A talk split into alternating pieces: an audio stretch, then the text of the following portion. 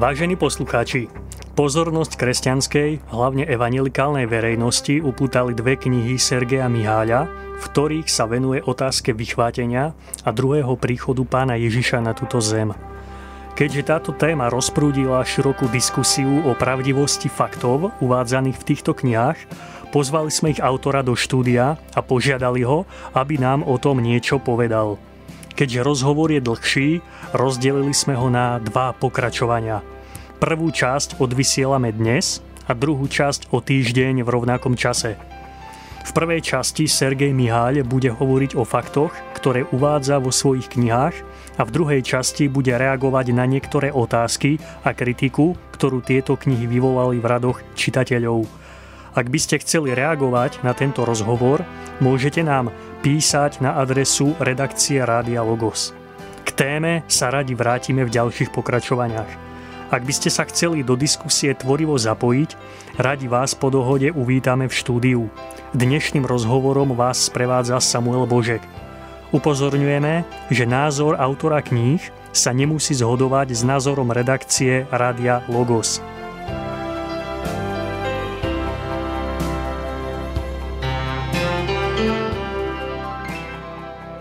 Dobrý deň prajem, šalom. Pozdravujem všetkých poslucháčov. Moje meno je Samuel Božek a vďaka pánovej milosti môžeme teraz urobiť rozhovor s významným hostom a s bratom, ktorý káže o vychvátení cirkvi, ktorého si pán takto používa, dovolím si to nazvať, v celom Československu, ale aj v iných národoch. Je mi známe, že aj káže v Anglicku. A tak ja sa modlím za každého poslucháča, aby mu dal pán ducha múdrosti a zjavenia pravým poznaním Boha, osvietené oči jeho mysle, aby vedel, čo a jaká je nádej tvoj, jeho povolania, čo a, čo a jaká je nádej bohatstvo, čo a jaká je nádej v bohatstve slávy, v dedictve, ktoré máme v Kristovi Ježišovi a aby pochopil tú prenesmiernu veľkosť Božej moci. Tak ja sa modlím za každého poslucháča, aby mu pán dal toto zjavenie aj o pánovom príchode, pretože litera zabíja, ale duch oživuje, tak nech duch Boží teraz hovorí ku každému poslucháčovi. A, tak ja týmto smerom oslovujem aj spomínaného brata, je to brat Sergej Miháľ. Pozdravujem ťa, Sergej. A ja pozdravujem teba, aj Ivana a všetkých poslucháčov. Výborne, tak som rád, že môžeme preberať takéto dôležité veci pánovho vychvátenia. Ja mám na teba takú úvodnú otázku. Ako si pocítil, že ťa Boh povolal, aby si kázal o vychvátení církvy, keďže sa špecializuješ priamo na túto tému. Dostal si nejaký sen, víziu, zjavenie, alebo pán ti to nejako povedal? Aký je tvoj životný príbeh, ktorý začína s tvojou kazateľskou službou o vychvátení? To je dosť zaujímavá otázka, pretože som sa nad tým ani nezamýšľal, pretože som nemal ani viziu, ani sny, ani nikto ku mne neprišiel, že ťa pán k niečomu volá, len som sa jedného dňa zrazu ocitol v tej práci, v tej službe po uši. A vtedy som si uvedomil, že ma vlastne pán Ježiš na túto službu a prácu pripravoval od mojej ranej duchovnej mladosti, keď som vydal svoje srdce pánu Ježišovi vo veku 22 rokov. A už vtedy ma veľmi obkolesil učiteľmi, ktorí hovorili o príchode syna človeka. A vysvetľovali mi, aký je veľký rozdiel medzi tým, keď pán príde pre církev a medzi tým, keď pán príde s církvou na Olivovú horu. Takže už od mojej mladosti, bez toho, aby som k tomu vyhliadal alebo sa o to nejak veľmi staral, ma pán na to pripravoval. A potom prišiel jeden deň, kedy si ma oddelil iba pre túto prácu. Takže preto teraz brázdim od Anglie až po Košice. Hej. A napísal som o tom dve knihy. Jedna je, sa volá Vychvátenie a druhá Príchod syna človeka. A môžem povedať k tej otázke na záver iba jedno jediné.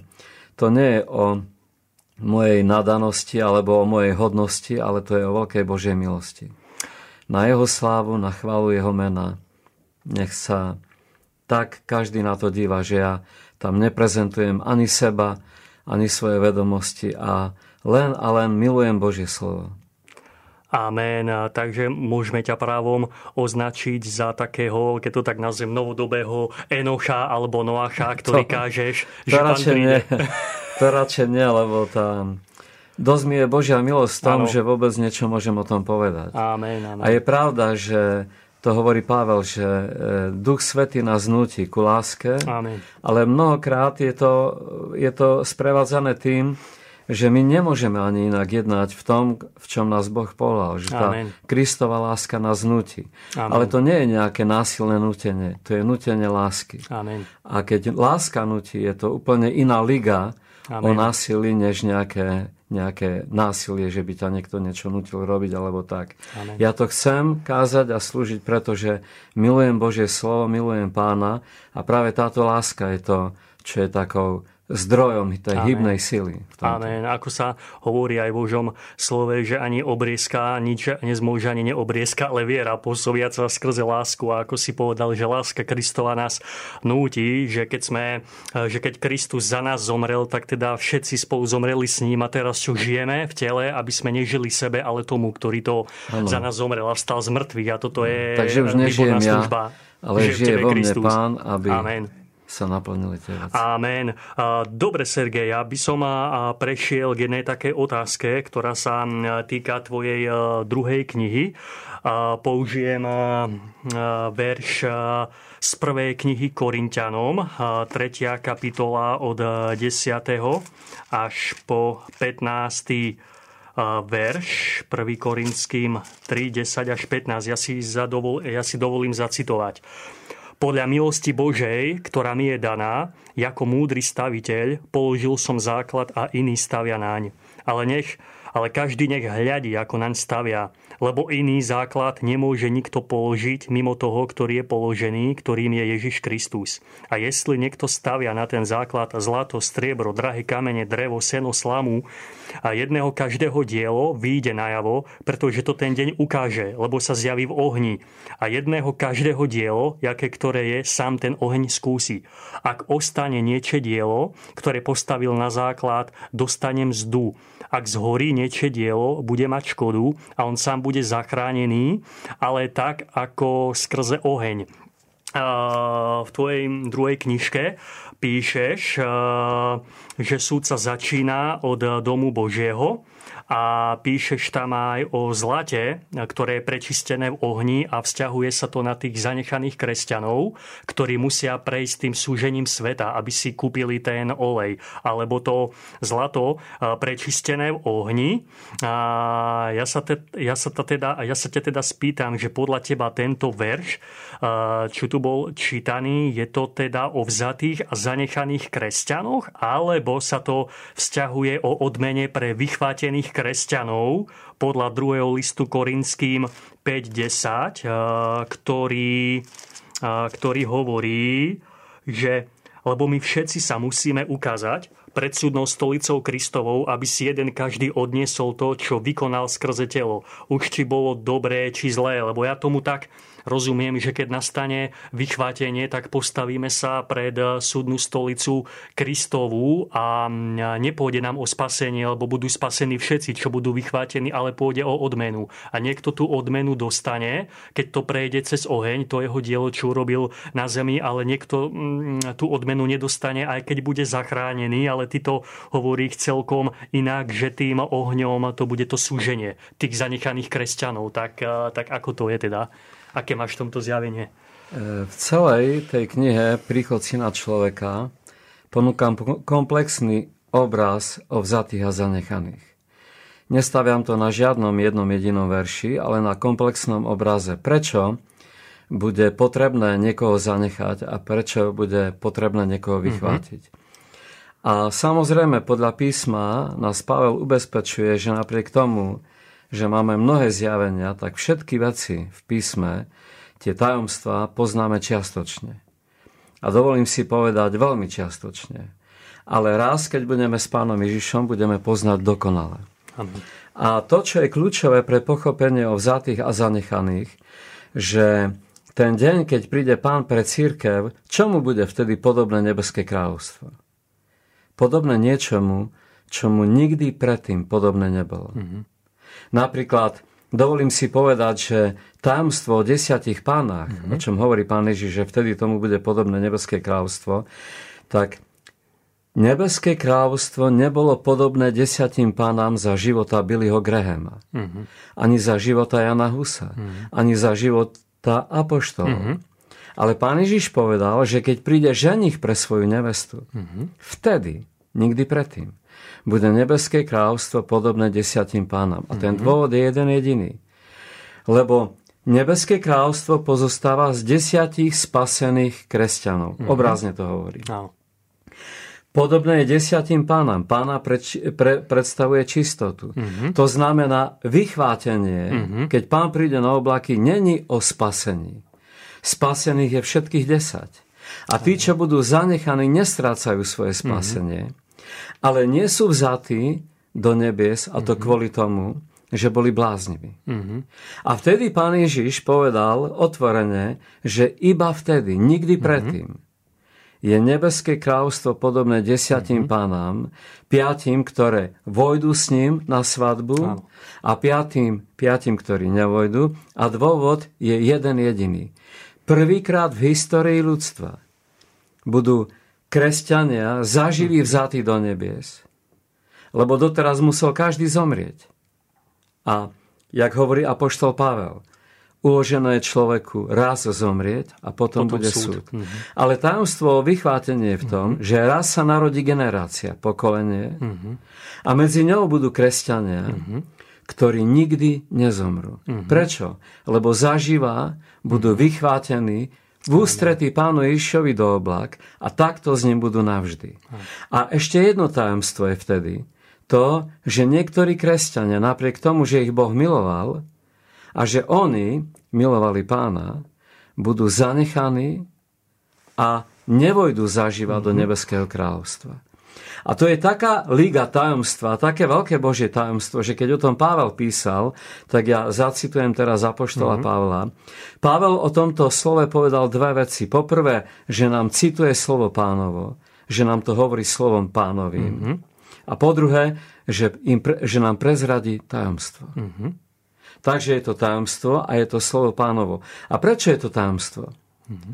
Preto, lebo to nevie každý. Mm-hmm. Tajomstvo je tajomstvom preto, že to nepozná každý. Mm-hmm. A tam Pavel hovorí a cituje pána Ježiša, že my živí do príchodu pánovo, mm-hmm. akože živí zažijeme, zažijeme jeho príchod, nijak nepredstihneme tých, ktorí zosnuli v Kristovi, ale oni vstanú najprv.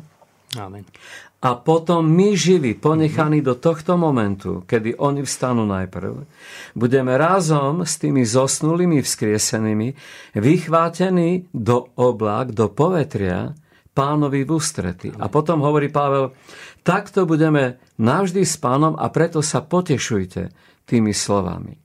A pretože tomu nie až tak veľa ľudí v cirkvi rozumie, tak sa tým slovom potešujú len na pohreboch. Hej, keď niekto zomrie, tak to prečítajú a myslia si, že to slovo je len na pohreb, ale v žiadnom prípade. To je tak aktuálne slovo, že aby som doporučoval vo veľkej pokore, lebo ja som nikto, aby som niekoho káznil alebo niečo niekomu to, ja doporučujem každému, aby to študoval aby sa na to pripravoval. A kázateľom, aby o tom kázali vo svojej zbore, lebo nič nie je tak aktuálne ako naplnenie tohto prorockého slova, ktoré slovom pánovým hovoril Apoštol Pavel. A preto som v úvode knihy dal ako pilotnú kapitolu, ako nultú kapitolu, lebo vlastne tá kniha sa rozdeľuje na tri časti mm-hmm. a v tej prvej časti je šesť dôvodov vychvátenia mm-hmm. a vychvátených kresťanov. Prečo budú vzatí a kam? Mm-hmm. A v tej druhej časti je reč o šest, šiestich dôvodoch, prečo je vychvátenie dôležité pre zanechaných svet mm-hmm. a pre zanechaných kresťanov. Mm-hmm. A v tej tretej časti knihy hovorím o tom, čo o vytržení, o vychvátení cirkvi povedali iní. Mm-hmm. Aby to nebolo, že Sergej Mihal prišiel s nejakou šialenou teóriou a nikto tomu neveril, len on. Tak som tam citoval pravcov viery. Hej? Nechal som Stanka Strunca, aby tam zanalizoval pravcov viery. Čomu vlastne verili kresťania v roku 100, v roku 200 a tak ďalej. Takže tá kniha je bohatá na informácie o tom, kvôli čomu bude to tajomstvo, vychvátenie církvy. A v 0. kapitole, vlastne tam je tá odpoveď na tvoju otázku, sa trošku zoširoka zaoberám, mm-hmm. prečo to naše pochopenie nebude také platonické, mm-hmm. že niekde v nebi ťa pán prepáli ohňom. Na čo by ťa tam prepaloval? Veď budeš premenený, budeš vo slavenom tele. Prečo by malo na tebe niečo horieť? Ale keď niekoho pán zanechá, tak preto, prečo Laudicej hovorí, radím ti, kúp si odo mňa zlata prečisteného v ohni. A Laodicea si v zanechanom svete mm-hmm. to zlato prečistené v ohni kúpi. Kdežto Filadelfii, tej vychvátenej cirkvi, mm-hmm. pán Ježiš povedal, pretože si ostrihal moje slovo, mm-hmm. pretože si ho držal v srdci, pretože si miloval moje Amen. slovo aj ja teba budem chrániť a ostrihať a vytrhnem ťa z hodiny skúšky, ktorá príde na celý svet skúsiť tých, ktorí bývajú na tvári celej zeme. Tá skúška príde, tá pasa príde, ale ty na nej nebudeš. Prečo? Lebo ťa vezmem. Takže vidíme, že církev pánovej aj Filadelfia, aj Laudice. Ale Boh úplne jedna inak s Filadelfiou hmm. ako s Laudicou. Prečo? Lebo jedných vezme a druhých zanechá. A to zlato, ktoré si kúpia mm-hmm. Má hlboký význam, ktorý potom neskôr popisujem v tej knihe. Uh-huh.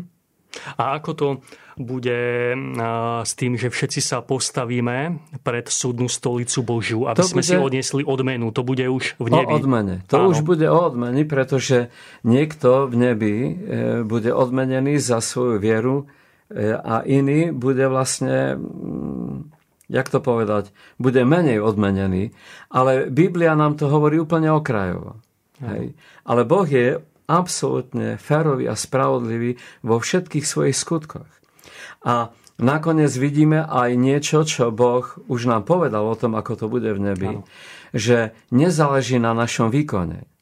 Nezáleží na tom, či si, jak tu je medzi nami náš vzácný brat Ivan Žilik, nezáleží na tom, že Ivan pracoval od úmoru do úmoru non-stop celý život 100 rokov, a potom príde niekto, kto je také ucho ako my a pracovali úplne málo rokov a niekto sa obráti a pracuje pre pána možno len pár mesiacov a príde vychvátenie, každý dostane stejnú odmenu. Uh-huh. Ale to, v čom bude rozdiel, bude v niečom iné. Nie vo výkone práce. Uh-huh. Ale ja verím v tom, v tom napodobňovaní Božích skutkov voči nám.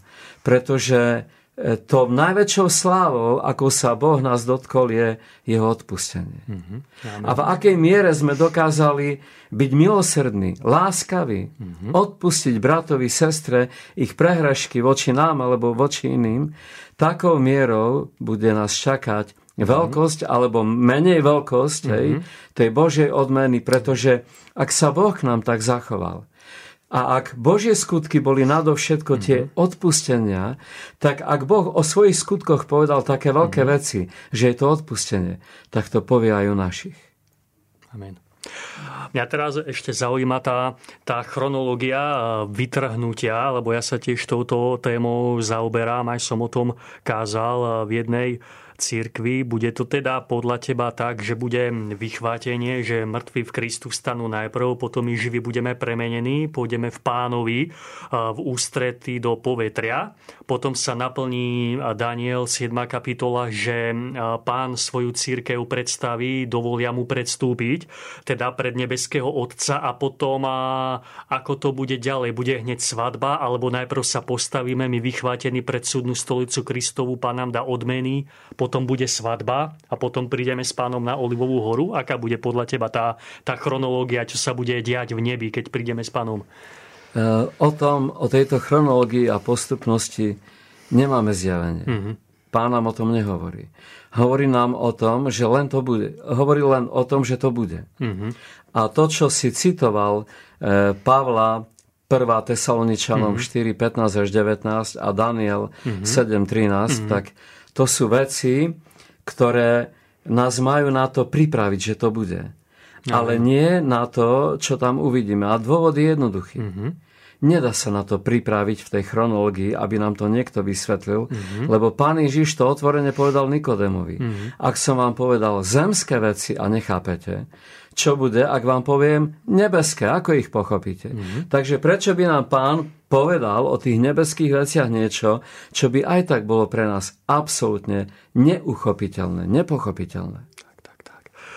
Mám ešte ďalšiu zásadnú otázku. Narážam na 10 panien z Matúša z 25. kapitoly. Pán hovorí, že 5 bolo múdrych a 5 bláznivých alebo pošetilých v českom preklade a tie bláznivé nemali olej. Čo je to ten olej? Lebo doteraz sa to tak vykladalo, že to je svetý duch, ale môže to byť aj niečo iné, ten, ten olej? Čo to teda je? Toto je absolútne zásadná otázka, na ktorú sa pokúšali odpovedať tisíce kazateľov. A vždycky ja od svojej ranej mladosti počúvam príbeh výkladov toho, čo ten olej je. Mm-hmm. A sám, keď som bol konfrontovaný aj v knihe, aj vôbec, ako o tom písať, ako o tom povedať, tak som si všimol, že pán ma vedie k tomu, aby som otvorene hovoril toto nie je o spasení. Mm-hmm. O spasení je kríž, pána Ježiša krv a mm-hmm. Golgota. Kto uverí v pána Ježiša, bude spasený. Lebo tak Boh miloval svet, že svojho jednorodeného syna dal, aby nikto, kto uverí v Neho, nezahynul, ale mal život väčší. Amen. Takže ak niekto uverí v Pána Iša, či bude vychvátený alebo nie, ak vo viere zotrvá dokonca, mm-hmm. bude spasený, či by bol vzatý alebo nebol vzatý. Mm-hmm. Ale ten olej je o niečom inom. Mm-hmm. Ten olej je o oddanosti. Mm-hmm. A tá oddanosť je toľkokrát definovaná v písme. Poviem mm-hmm. príklad. Pán Ježiš otvorene hovorí, že príde mm-hmm. zobrať církev na svadbu. Mm-hmm. To tam čítame v 7. verši. A tí, čo boli pripravení, vošli s ním na svadbu. Mm-hmm. A tí, čo neboli s ním pripravení, na svadobné dvere klopali mm-hmm. a hovorili, páne, otvor nám. A pán Ježiš hovorí otvorene, prídem mm-hmm. a poviem im, nepoznám vás. Mm-hmm. Ale akože by ich nepoznal? Veď vedel, že ich je desať. Mm-hmm. A vedel, že sú mudré a bláznivé. Mm-hmm. Museli všetkých poznať. Ako je možné povedal, nepoznám vás. No preto im to tak povedal, mm-hmm. lebo ich nepoznal ako ženich nevestu. Mm-hmm. A on prišiel ako ženich. Mm-hmm. Ešte nepríde ako král kráľov, keď príde pre nevestu. Príde s čelenkou snúbenca. Mm-hmm. A príde preto, aby na svadbu zobral svoju nevestu. Mm-hmm. A ak nevesta túži potom, aby ju zal, bude vzatá. Mm-hmm. Ale ak netúži potom, tak kto zoberie na svadbu netúžiacu nevestu? Mm-hmm. Kto zoberie nevestu na svadbu, ktorá hykne a povie, my máme svadbu? To myslíš vážne? Ja mám ísť do neba? Veď som teraz kúpil pár volov. Teraz som kúpil traktor, teraz som sa práve, mám rodinu a všetkému možnému dajú prednosť. To poznáme z podobenstva u Lukáša, kde pán Ježiš hovorí o pozvaných na svadbu, mm-hmm. koľky dostali pozvánku a oni sa začali jednomyselne vyhovárať. Páne, ospravedlni ma, ale kúpil som mm-hmm. voli, potrebujem zaorať. Mm-hmm. A tak sa všetci vyhovárajú. A vieš, čo je zaujímavé na tom príbehu? Že Boh tých ktorí odmietli mm-hmm. ísť na svadbu, nezabil. To čítame o pozvaní Izraela. Nikdy neokúsia moje večere. Áno, mm-hmm. ale tam o nich hovorí svojim sluhom úplne na záver. Dbajte o to, aby nikto z tých pozvaných, ktorí odmietli prísť na svadbu môjho syna, aby na svadbu neprišiel. Nikdy neokúsi svadbu môjho syna. Mm-hmm. A preto budú zanechaní. Mm-hmm. Lebo namiesto toho, aby dali prednosť mm-hmm. Bohu, ktorý stvoril nebesia a zem, tak oni dali prednosť hnoju na svojom poli. Mm-hmm. A to urazilo ženicha. Ak by tam Boh, pán svadby, zobral takýchto kresťanov, ktorí dali prioritu niečomu inému mm-hmm. pred týmto dňom, tak potom by to bola urážka všetkých svadobčanov. Mm-hmm. A to, čo chcem na záver povedať, je, že to není o tom, že by ich Boh nechcel vziať. Mm-hmm ale o tom, že Boh postavil jeden zákon, mm-hmm. ktorý vládne v nebesiach i na zemi, v celom vesmíre. A ten zákon, povedal pán Ježiš jedno vetou, dbaj o svoje srdce, aký je v ňom poklad. Lebo srdce patrí iba jednému pokladu. A tam, kde bude tvoj poklad, tam bude tvoje srdce. Vychvátení budú vychvátení preto, lebo pokladom ich srdca bol Pán Ježiš. Amen. A nebeská svadba. A preto v hodine H a v deň D, keď príde vychvátenia, tak ich, ich srdce bude nasledovať ich poklad, ktorý bude na oblakoch. A tí zanechaní budú zanechaní iba preto, že v hodine H a v deň D, keď príde Pán Ježiš na oblaky, ich poklad bol tento svet. Polia, voly, rodina, traktory, deti, misia, prebudenie, neviem čo, všetko na svete, mm-hmm. zakladanie zborov. Pred týmto dňom nekázali o tom, nehovorili o tom, mm. nepripravovali sa na to, nechceli o tom ani počuť, mm. nestrácajú spásu. Ale tam, kde je ich poklad, tam v ten deň bude ich srdce na zemi sa mi páči v jednej, teda v tej tvojej druhej knižke si napísal, že nie je správne, keď človek viac miluje prácu od pána, službu ako samotného pána, hej? keď viac miluje, keď viac miluje ten dar ako, ako toho darcu. A sa mi páči aj, čo si povedal, že aby sme mali bedra opásané a sviece horiace, že to neznamená, že máme už iba čakať pána a nemáme kázať evanielium, musíme to robiť ruka v ruke, že aj hovoriť príď Páne Ježišu a zároveň, a zároveň aj pracovať. Mňa ešte napadá v tejto súvislosti otázka z Matúša zo 7. kapitoly, keď Pán Ježiš hovorí, že nie každý, kto mi hovorí Pane, Pane, hej, a vôjde do nebeského kráľovstva, ale iba ten, čo činí vôľu môjho Otca. Niektorí mi v onen deň povedia, či sme v tvojom mene ne, e, nevyháňali démonov, neprorokovali, mnoho divov nečinili a pán im povie, nikdy som vás neznal, odiďte odo mňa preč, činiteľia nepravosti. Toto je zrejme niečo iné, ako čo povedal tým predošlým ľuďom, ano. že títo neokúsia moje večere. Toto ano. sú asi tí falošní proroci alebo ano. náboženskí ľudia. Áno. To treba rozlišovať, pretože mm-hmm. Božie slovo je e, ostré a citlivé v detailoch mm-hmm. je ostré ako skalpel, mm-hmm. ale zároveň je ako kladivo, ktoré rozráža skalu. Mm-hmm. Božie slovo je silné v detailoch, mocné v detailoch.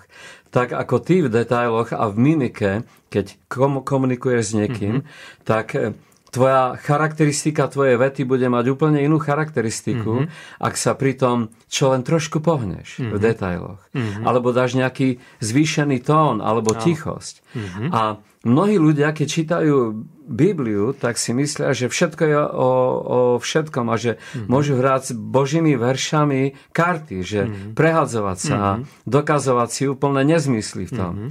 Ale ja tvrdím, proti tomu, čo tvrdia mnohí kresťania, hovoria, že e, Biblia nie je cestovný poriadok. Mm-hmm. Kdeže? Biblia je najcitlivejší a najpresnejší mm-hmm. cestovný poriadok do nebies. To je najpresnejšia navigácia do neba. Mm-hmm. Je to kompas pravdy. A preto máme v prvom rade byť opasaní pravdou, mm-hmm. až potom si obliecť helmu spasenia a príľbu mm-hmm. spasenia a tak ďalej. Lebo bez pravdy nám žiadna zbroj nebude držať. Mm-hmm. Sa nám to rozpadne absolútne bez toho, aby sme sa opasali pravdou.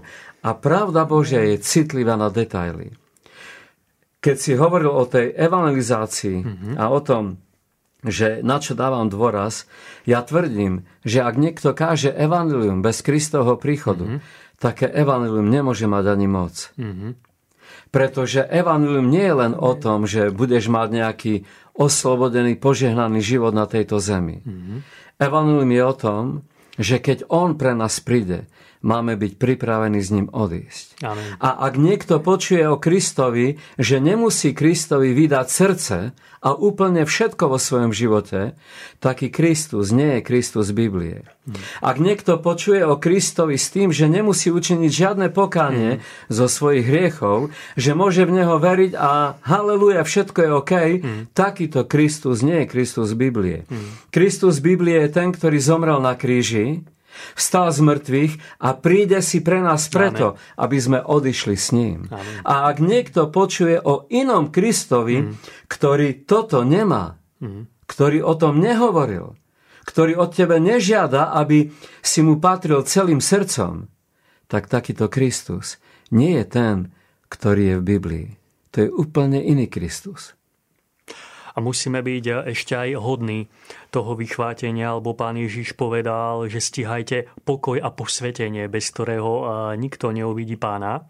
A v tejto súvislosti nás aj pán Ježiš nabáda v Lukášovi 21.36, aby sme bdeli a modlili sa každého času, aby sme boli hodní uniknúť všetkému tomu, čo sa to má diať, aby sme sa postavili pred syna človeka. A ja mám na teba jednu takú jednu z najzasadnejších otázok z hľadiska časovej postupnosti, že sú rôzne teórie na vychvátenie alebo na pánov príchod. Niektorí hovoria, že pán Ježiš príde pred veľkým súžením, iní hovoria, že v strede súženia, niektorí, že na konci súženia. Niektorí, ako napríklad brat Knísel, výklad zjavenia Jana hovorí dokonca o viacnásobnom vytrhnutí. Niekde sa hovorí, že vytrhnutie príde pred vyliatím či až hnevu po 5,5 roku súženia. Ako je to teda s týmto? Lebo napríklad aj brat Knísel, som si nedávno čítal jeho knižku, on oddeluje veľké súženie od dňa veľkého hnevu. On hovorí, že aj tí zanechaní kresťania, čo budú antikristom pobití, že oni tiež potom budú vychvátení, teda, teda že bude viacnásobné vychvátenie. Ako sa, ako sa pozeráš na toto? Kedy bude to vychvátenie? Bude viacnásobné vychvátenie? Je to dobrá otázka a ja bez toho, aby som čítal Wernera mm-hmm. Knisela, jeho knihu, ktorú považujem mm-hmm. za veľmi dobrú, mm-hmm. ja sa s ním líšim iba v detailoch. Napríklad Napríklad on hovorí o troch vychváteniach, mm-hmm. ale ja hovorím iba o jednom vychvátení, mm-hmm. ale o troch vlakoch do neba. Mm-hmm.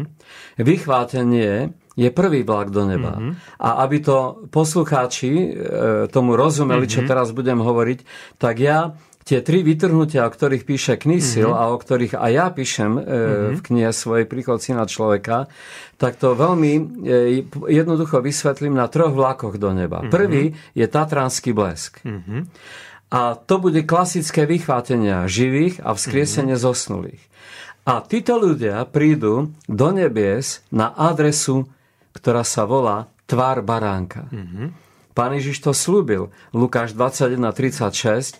Bdejte a modlite sa za to, aby ste boli hodní uniknúť všetkému tomu, čo má prísť na svet a postavili sa pred tvárou syna človeka. Amen. Takže Tatranský blesk pôjde do nebies pred mm-hmm. tvár baránka mm-hmm. a tam príde nevesta Kristova mm-hmm. aj so vzkriesenými zosnulými. Mm-hmm. Ale príde tam, pozor teraz, zvýšená pozornosť, príde tam v premenenom, oslavenom mm-hmm. a vzkriesenom tele. Mm-hmm. Ale ten druhý vlak, dajme mu meno Morávia číslo 1, hej, rýchlik Morávia číslo 1, ten nepríde pred tvár baránka. Mm-hmm ale príde pod zlatý oltár. Mm-hmm. A tí, ktorí tam prídu, neprídu v premenenom, oslavenom, skriesenom tele, mm-hmm. ale prídu ako duše zabitých. Mm-hmm. A tá adresa, kam dojde Morávia číslo 1, mm-hmm. je pod zlatý oltár v nebi. Mm-hmm. A tí kresťania, ktorí tam prídu, prídu tam so zlatom prečisteným v ohni. Mm-hmm. Tam príde Laodica. Zanechané, bláznivé panny. Mm-hmm. Múdre panny prídu pred tvár baránka, mm-hmm. ale zanechané panny prídu pod zlatý oltár. Mm-hmm. A vtedy je pripravený vlak číslo 3, mm-hmm. Moravia číslo 2. Mm-hmm. Nazval by som ho osobák, že mm-hmm. to už ani nie je rýchlik, lebo príde ako posledný. Mm-hmm. A ten dôvod je to, že keď prídu tie prvé dva vlaky do neba, mm-hmm jedni v oslavenom tele a zanechané pány ako duše pobytých, mm-hmm. tak vtedy sa naplní plnosť pohanov v nebi. Mm-hmm. Vtedy vojde plnosť pohanov do nebi, mm-hmm. pretože tam je povedané tým pod zlatým oltárom, mm-hmm. ktorí kričia o pomstu, mm-hmm. práve sa odpočívajte ešte krátky čas, mm-hmm. aby sa doplnil aj váš počet. Mm-hmm. Čiže počet nevesty sa naplnil, mm-hmm potreboval sa doplniť aj ich počet. Prečo? Mm-hmm. Aby uverili Židia. Mm-hmm. O tom hovorí Rímanom 11.25 mm-hmm. a poštol Pavel. Hovorí, mm-hmm. nemudrujte, Izrael neuverí dovtedy, dokiaľ nevojde plnosť pohanov. Mm-hmm. Kam nevojde plnosť pohanov? Do neba. Je mm-hmm. iba jeden jediný text v Biblii, ktorý hovorí, a nevošli s ním, alebo vošli s ním. Kam? Mm-hmm. Na svadbu do nebies. Mm-hmm. Takže keď sa naplní nebo mm-hmm. všetkými kresťanmi, mm-hmm. všetkými desiatimi pannami, mm-hmm. splní sa plnosť pohanov, ktorá vošla do nebies mm-hmm. a vtedy uverí Izrael. Mm-hmm. A preto zrazu vidíme, že sa naplní vrak, vlak Mora, Moravia mm-hmm. a príde do nebies tretí, tretí vlak. Mm-hmm. Ale kam? Nepríde pred tvár baránka, mm-hmm. nepríde po zlatý oltár, mm-hmm. ale príde na sklené more. Mm-hmm. A tam budú spievať dve piesne, ktoré mm-hmm. demaskujú, kto to je. Mm-hmm. Bude to pieseň Mojžišova mm-hmm. a pieseň Baránkova. Mm-hmm. To znamená, budú to Židia, ktorí prijali pána Ježiša a vydali mu mm-hmm. srdce. Uverili v svojho Mesiáša. Mm-hmm. Pravého, skutočného. A vtedy sa naplní sklené more. Mm-hmm. Preto tu vidíme, že predtým, než príde Pán Ježiš na Olivovú mm-hmm. horu, tak sa naplní, naplnia tri sípky neba. Mm-hmm. Tvár baránka, mm-hmm. zlatý oltár mm-hmm. a sklené more. Mm-hmm. Takže keď Pán Ježiš raz povedal, že či príde, keď príde syn človeka na zem, mm-hmm. či aj nájde vieru na zemi, mm-hmm. teraz až chápeme to slovo. Mm-hmm. No ako by našiel vieru na zemi, keď ju vzal do neba predtým. Mm-hmm. A počúvajte teraz, toto je veľmi silné. Mm-hmm. Ja to inak, toto, čo teraz hovorím, mm-hmm. detálne popisujem v knihe, aby to každý mm-hmm. pochopil. Prvého, koho pán vzkriesi, keď príde na Olivovú horu so svojou nevestou, mm-hmm. manželkou, mm-hmm. ktorú vychvátil mm-hmm. a premenil jej telo, mm-hmm. prvého, koho vzkriesi, budú tí, čo boli zabití mm-hmm. a prišli pod zlatý oltár mm-hmm a tí, čo boli na Sklenom mori. Mm-hmm. Lebo identifikácia, kvôli čomu boli zabití, mm-hmm. je práve to, že neprijali znamenie šelmy na ruku mm-hmm. ani na čelo. To znamená, že to boli ľudia, kresťania, ktorí mm-hmm. prišli do neba potom, čo v zanechanom svete mm-hmm. pri vláde Antikrista mm-hmm. boli pobytí. Mm-hmm. A vtedy ich Pán Ježiš pri príchode na zem na Olivovú horu skriesia ako prvých, aby s ním kráľovali a mm-hmm. kráľovali tisíc rokov. Môžem na záver tejto otázky povedať toto. Takže pri vychvátení sa mudré a bláznivé pány rozdelia. Mm-hmm. Ale keď pán Ježiš príde na Olivovú horu, znovu budú spolu. Mm-hmm. Takže by sme povedali, koniec dobrý, všetko dobre. Samozrejme, haleluja, sláva pánu. Ale, pozor, je obrovský rozdiel byť pri vychvátení hodovať na stole baránka mm-hmm a ak bude niekto zanechaný, nebude hodovať na stole baránka ten čas, než pán príde na Olivovú horu, ale bude hlavným chodom mm-hmm. na stole Antikrista. Mm-hmm. A v tom je obrovský rozdiel. Vieš si predstaviť, Samko, Ivan, čím títo ľudia budú musieť prejsť v živote v zanechanom Nevieme svete, si to predstaviť. keď už pod oltárom v nebi sa modlia a hovoria, dokedy samovládca nás nepomstíš na tých, ktorí bývajú na zemi mm-hmm. a Boh im to nevyčíta, že sa prosia o pomstu. Nehovorím odpuste, ako vám bolo odpustené. Mm-hmm. Boh im toto vôbec nehovorí, lebo ich bolesť bola obrovská. Mm-hmm. Tým, čo museli prejsť. Museli sa dostať do koncentrákov pod gilotínu za slovo Božie. Mm-hmm a za to, že si obnovili vzťah s pánom Ježišom, že ho hmm. dali na prvé miesto, že urobili reparát, ale za cenu svojho života. Hmm. Možno prežijú niečo tak ťažké, čo dnes nejde ani popísať. A Boh im nič z toho ne, nevyčíta, len im hovorí túto vetu. Odpočívajte ešte krátky čas, aby sa doplnil aj váš počet. Mm-hmm. Čiže to sú veľké tajomstvá Božie a dnes ich Boh zjavuje. Ja som s Wernerom Kniselom nepil ani kávu, ani som s ním hmm. nikdy nebol. A on písal o tých istých veciach, len im hmm. dával iné slovesa. Ja nehovorím, že budú tri vytrhnutia, ako on hovorí, hmm. ale ja hovorím, bude vytrhnutie jedné telo, jed, to, to, naše oslavené telo bude v povetri a ostatné dva skupiny ľudí, dve skupiny ľudí, ktorí prídu do nebes, tam prídu ako duše pobyty. Áno, ale nebudú mať ešte oslavené áno, tela, to iba áno, pri vzkriesení, áno, keď presne pán. Tak, presne mm-hmm. tak. Dobre, teraz ma zaujíma teda, že čo sa týka spasenia Izraela, nebude to teda automaticky, že keď bude vychvátenie a zrazu Hebrej sa obrátia. Ešte potrvá nejaký čas, najprv budú teda pobytí aj tí zanechaní kresťania, aby sa doplnil ten počet a až potom budú Hebreji volať Baruch Haba Bešem Adonai. Toto je otázka, ktorú ja nadovšetky otázky milujem, pretože ona mi dáva príležitosť vysvetliť relevantnosť vychvátenia mm-hmm. A ukázať v písme mm-hmm. tajomstvo a rozdiel v tom, keď pán príde na Olivovú horu, mm-hmm. na zem a keď príde na oblaky, mm-hmm. aby vzal církev. Mm-hmm. Tu treba vidieť, že pán Ježiš nepríde podľa predstav mm-hmm. niektorých cirkví. Mm-hmm. Napríklad adventisti, milovaní adventisti, to nehovorím sarkasticky, mm-hmm. to myslím úprimne, že mm-hmm. ich mám rád, oni nikto nehovorí o o príchode pána tak ako oni. Mm-hmm. Ale nehovoria o tom celú pravdu. Mm-hmm. Pán Ježiš príde na Olivovú horu, mm-hmm. ale nie podľa ich predstav. Mm-hmm. Pán Ježiš príde na Olivovú horu, aby naplnil písma mm-hmm. otcových prorokov. A v tom je veľký rozdiel. Prvýkrát prišiel tak, aby naplnil písma prorokov. Mm-hmm. Preto vieme z písma hľa pána počne a porodí mm-hmm. syna a nazve jeho meno Immanuel. Mm-hmm. A pán Ježiš sa narodil z pány. A mm-hmm. iné slovo hovorí, že o ty Betlehem, mm-hmm. zem Judova, nie si najmenšia medzi kniežatami mm-hmm. judovými, lebo s teba mi vyjde pánovník, mm-hmm. ktorý bude pásť môj ľud a jeho počiatky sú počiatky vekov. Mm-hmm. Pán Ježiš sa musel narodiť v Betleheme. Mm-hmm. A oni nežili v Betleheme, Mária a Jozef. Mm-hmm. Ale pri ščítaní ľudu museli ísť do Betlehema, mm-hmm. lebo Jozef sa tam narodil. Mm-hmm. A pán Ježiš sa narodil v Betleheme. Mm-hmm.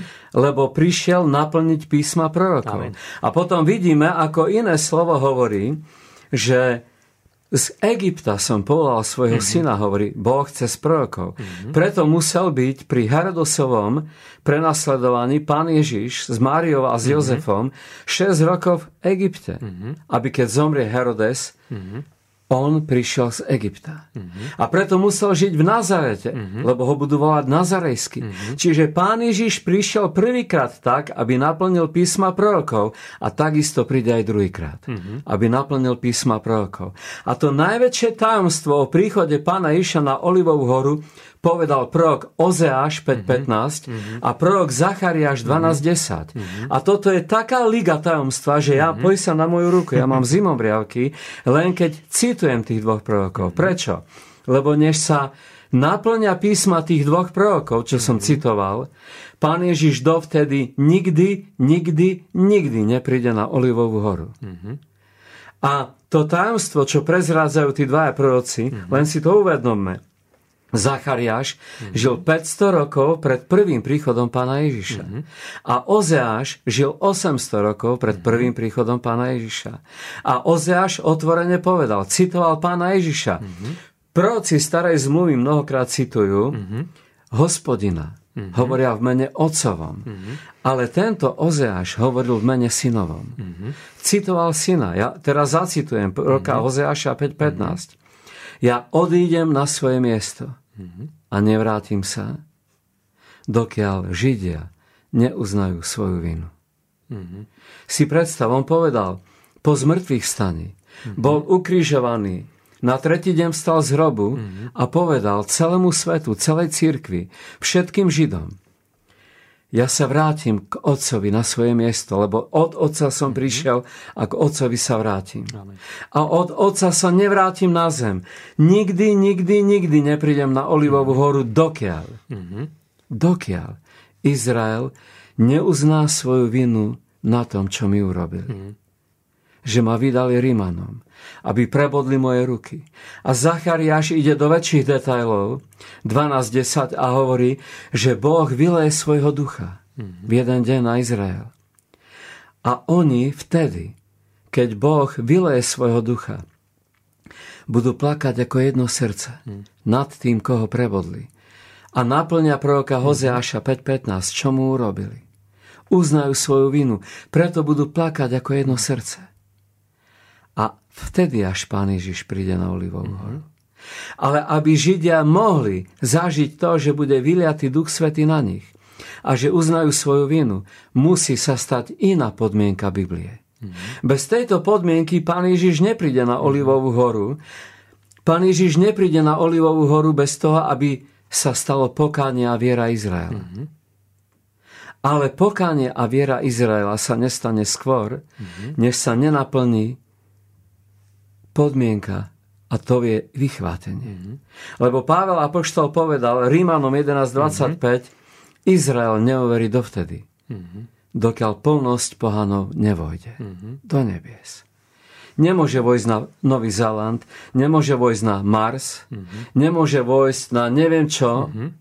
môže vojsť iba na svadbu v nebi. Mm-hmm. Ale nebude to teda hneď automaticky nejako prvý deň ešte po vychvátení, áno, samozrejme. Ke, keď budú áno, pobytí áno. kresťania. Ale vidíme hmm. tú chronológiu. Áno. Najprv sa naplní nebo hmm. kresťanmi. Potom uverí Izrael, až tak môže prísť Pán Ježiš hmm. na zem.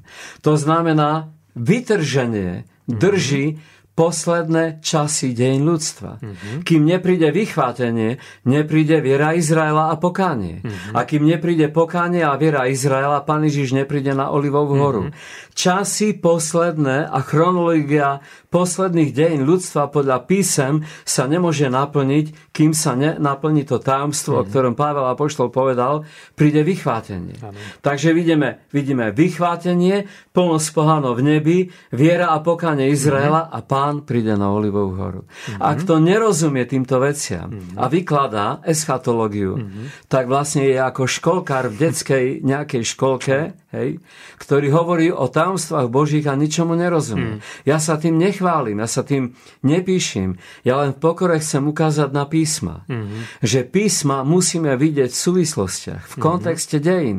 Tak, že pán Ježiš, keď príde na Olivovú horu, príde mm-hmm. tak, aby naplnil písma prorokov a nie Amen. predstaví rôznych eschatologov. Mm-hmm. A o tom je kniha Príchod syna človeka, mm-hmm. kde tieto veci pán v písme zjavuje. Mm-hmm. Preto ma príjmal k tomu, aby som napísal aj druhú knihu.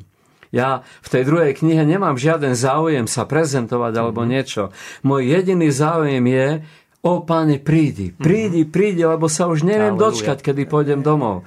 Tajomstvo jeho príchodu na oblaky je to, že príde pre církev. Ale tajomstvo jeho príchodu na Olivovú horu je to, že príde pre Izrael. Amen. Ho zachrániť, ochrániť a ustanoviť milenium. Tak ako môžeme dnes čakať pána, že príde pre nás na Olivovú horu? To je absolútny nezmysel.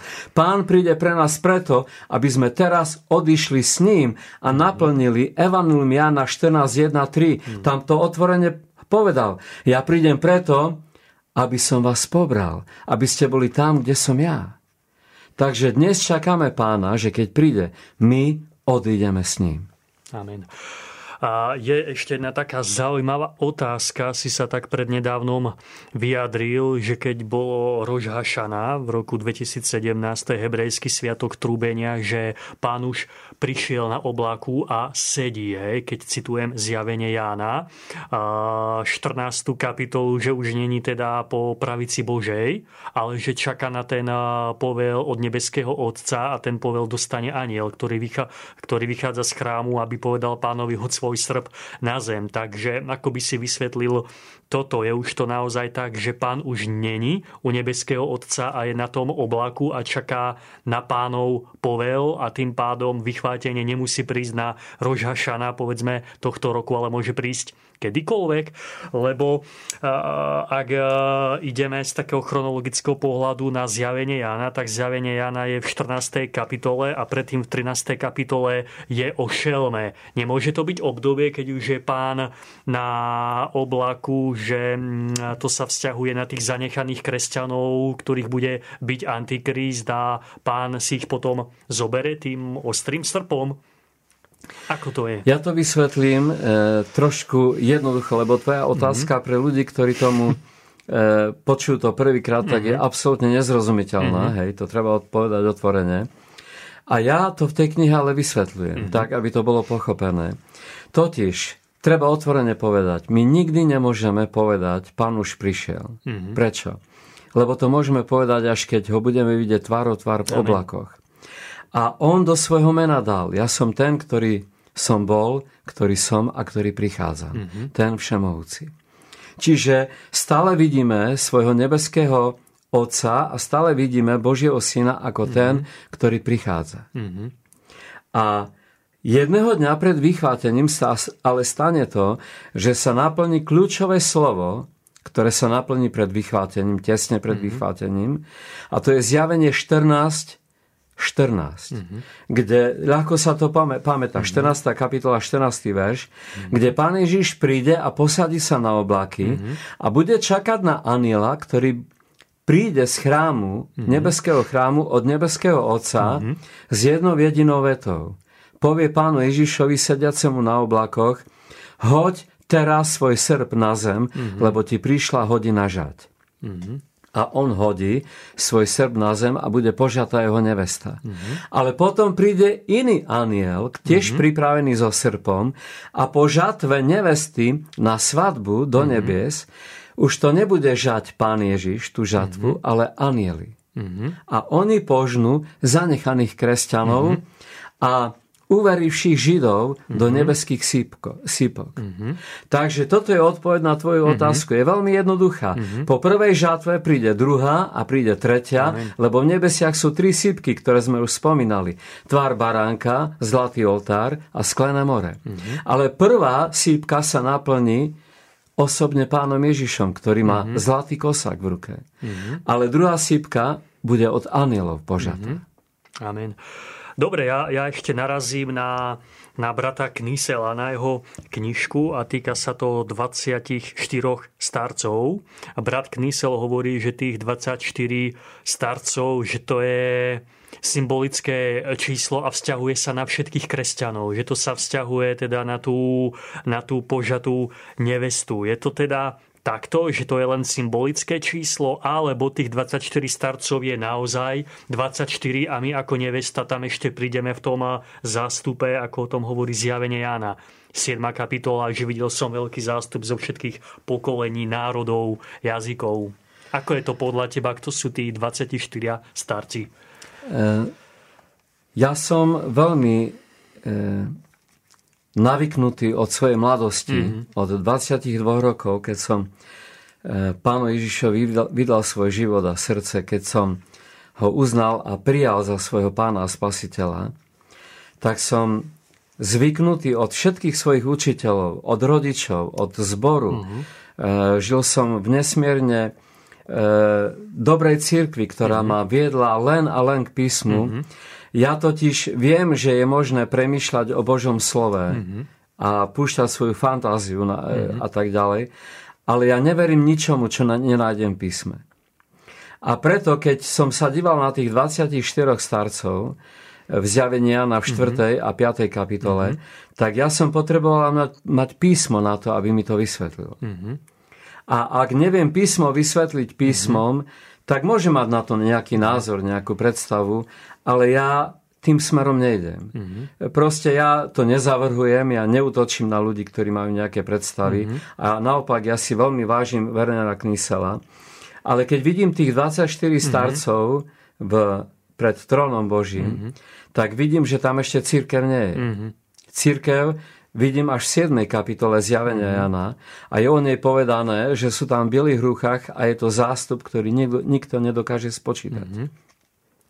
Ale tých 24 starcov je pravdepodobne, mám iba jedno vysvetlenie z písma, a to tam potom vysvetľujem, lebo mm-hmm. potrebujem vysvetliť, aký je rozdiel medzi prvým a druhým skriesením, o ktorom hovorí Biblia, mm-hmm. že blahoslavení, ktorí majú účasť na prvom vzkriesení. Mm-hmm. Prečo? Lebo je aj druhé vzkriesenie je aj prvá smrť, aj druhá smrť. Mm-hmm. A preto je napísané v Biblii, blahoslavení, ktorí majú účasť na prvom skriesení mm-hmm. a mhm. nad tými druhá smrť nemá moc. Mm-hmm. A keď som toto o tom viem, tak som sa rozhodol, že to napíšem do tej druhej knihy Príchod mm-hmm. syna človeka, aby som vysvetlil, aký je rozdiel medzi mhm. prvým a druhým skriesením, aby som tam na základe písem zdokumentoval, koľko vzkriesení a mm-hmm. aké budú v balíku prvého skriesenia. Mm-hmm. A tam práve ukazujem, mm-hmm. že tých 24 starcov, to sú tí, ktorí potom, čo Pán Ježiš stal z mŕtvych, ako to popisujú Evangelia, mm-hmm. otvárali sa vtedy hroby svetých mm-hmm. a mnohí z nich sa ukázali v Jeruzaleme. Mm-hmm. A je pravdepodobné, veľmi pravdepodobné, že to bol triumfálny sprievod Krista, mm-hmm ktorý s ním šiel do neba ako taká prvotina ukázať sa mm-hmm. pred nebeským Otcom. Mm-hmm. Preto tam vlastne vidíme, že boli vzkriesení. Mm-hmm. A oni nemohli byť skriesení a potom mm-hmm. znovu zomierať, mm-hmm. alebo to, to je úplný nezmysel. Mm-hmm. Takže oni, keď boli vzkriesení, boli vzkriesení preto, mm-hmm. aby vošli s pánom do neba. Mm-hmm. Ale v rámci prvého vzkriesenia bude ešte jedno vzkriesenie. Mm-hmm. A to bude pri vychvátení. Mm-hmm. Kedy zosnuli v Kristu, ktorí kedy žili, mm-hmm. apoštolovia, Jan Hus a mm-hmm. e, moji rodičia milovaní a moji bratia a sestry, mm-hmm. spolu s nami prídeme mm-hmm. na svadbu v nebi a mm-hmm. tam prídu mnohí kresťania, ktorí už zomreli mm-hmm. a potrebujú byť skriesení do oblák. Mm-hmm. O čom hovorí Pavel. Zosnuli v Kristu stanú najprv a mm-hmm. potom my živí sa k ním pripojíme a spolu budeme vychvátení do po- povetria. Mm-hmm. To je v rámci prvého vzkriesenia a druhé vzkriesenie. Mm-hmm. A tretie, to bude vzkriesenie bláznivých pánien, mm-hmm. zanechaných, mm-hmm. keď pán Ježiš príde na Olivovú horu a tam je napísané, mm-hmm. že tí, čo neprijali znamenie šelmy na ruku mm-hmm. ani na čelo, ožili a kráľovali s Kristom tisíc rokov. Mm-hmm. Wow. A potom je ešte jedno vzkriesenie, o ktorom mm-hmm. hovoril osobne pán Ježiš aj proroci. Mm-hmm. A v rámci toho balíka prvého vzkriesenia bude štvrté a posledné. Mm-hmm. A to je celý dom Izraela. Mm-hmm. Ja kážem v Terezine e, mnohým Židom, ktorí mm-hmm. veria v hospodina, ale neveria v pána Ježiša. Mm-hmm. A otvorene im hovorím, že viera v Krista Hej. Ak budú mm-hmm. veriť v Krista, uvidia svojich blízkych. Mm-hmm. A hovorím o tom, že celý dom Izraela bude vzkriesený preto, čo hovorí Jeremiáš. Mm-hmm. Aby na Dávidovom tróne poznali svojho pána a Mesiáša. Spasiteľa mm-hmm. a Mesiáša. Mm-hmm. A to môžu len vtedy a budú preto vzkriesení, mm-hmm. aby toto uvideli. Mm-hmm. 6 miliónov Židov, ktorí, boli, ktorí zomreli v holokauste, mm-hmm. budú vzkriesení preto, lebo im Boh vráti život. Mm-hmm. A do prvej knihy som o tom písal 14 strán, mm-hmm. kedy som citoval plejadu prorokov mm-hmm. o tom, prečo bude vzkriesený celý dom Izraela. A Daniel hovorí o tom dni, že mnohí zo Židov budú vzkriesení na slávu a mnohí na väčšinu hambu a na väčší hnus. Mm-hmm židovský národ nebude vzkriesený v tom druhom vzkriesení, mm-hmm. nad ktorými smrť druhá bude mať moc. Mm-hmm. Oni ešte budú v rámci tohto vzkriesenia vzkriesení. Mm-hmm. Ale preto, aby mohli žiť v miléniu, v tisíročnom mm-hmm. kráľovstve a v chráme milénia, poznať Pána Ježiša ako svojho mm-hmm. Pána a Spasiteľa. Aby aj na nich sa naplnilo to slovo, nikto nepríde k Otcovi. Ja som tá cesta, pravda aj život. Amen. Nikto nepríde k Otcovi len skrze mňa v miléniu budú žiť štyri skupiny ľudí. Mm-hmm. Aj smrteľní, aj nesmrteľní. Mm-hmm. Ale o tom podrobne píšem vo vychváteniu. To nemôžem vysvetliť v jednej rozhlasovej stanici. Mm-hmm. A mnohí ľudia, keď to počujú a majú zúžený obzor, obzor nepoznajú písma, omdlievajú z toho a hovoria, mm-hmm. o, to je nejaký bludár. Nie. Ja študujem písma a ničomu neverím, len tomu, čo nájdem v Biblii napísané. Mm-hmm. A mnohé písma mi dávajú úžasné zjavenia a súvislosť, mm-hmm. lebo si ma pán oddelil na 5 rokov. Mm-hmm. V roku 2010 si ma pán oddelil na 5 rokov, aby som bol iba s Božím slovom. Mm-hmm. A keď som ho čítal, to Božie slovo 5 rokov, tak som mal pri sebe uterák, lebo som toľko plakal. Taká bázen na mňa prišla. Tak sa ma pán dotýkal a výsledkom bolo to, že jedného dňa povedal tak a teraz môžeš písať knihu. Mm-hmm. Lebo si plný Božieho slova. A čím je preplnené srdce, to hovoria ústa.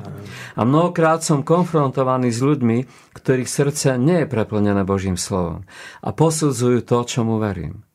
A je veľká konfrontácia, lebo ich srdce je preplnené svetom, nevedomosťou o týchto veciach. A myslia si, že oni majú pravdu voči môjmu srdcu. Ja sa tu nepovyšujem, nechválim, len hovorím o tom, ako to vyzerá, keď sa človek so svojou nepoznaním a s neverom stretne s Božím slovom. Mm-hmm. Božie slovo nemá jeden veršik, mm-hmm. jednu stránku. Božie slovo má 66 kníh. Amen. A tí, čo písali, boli inšpirovaní Bohom. A Boh nám písme zjavuje také tajomstvá, že chápem, keď Boh povedal, alebo keď to povedal skrze Joba, že svoje poznanie, mm. svoje pravdy prinášam zďaleka. A tomu, ktorý ma stvoril, dávam za pravdu. Amen.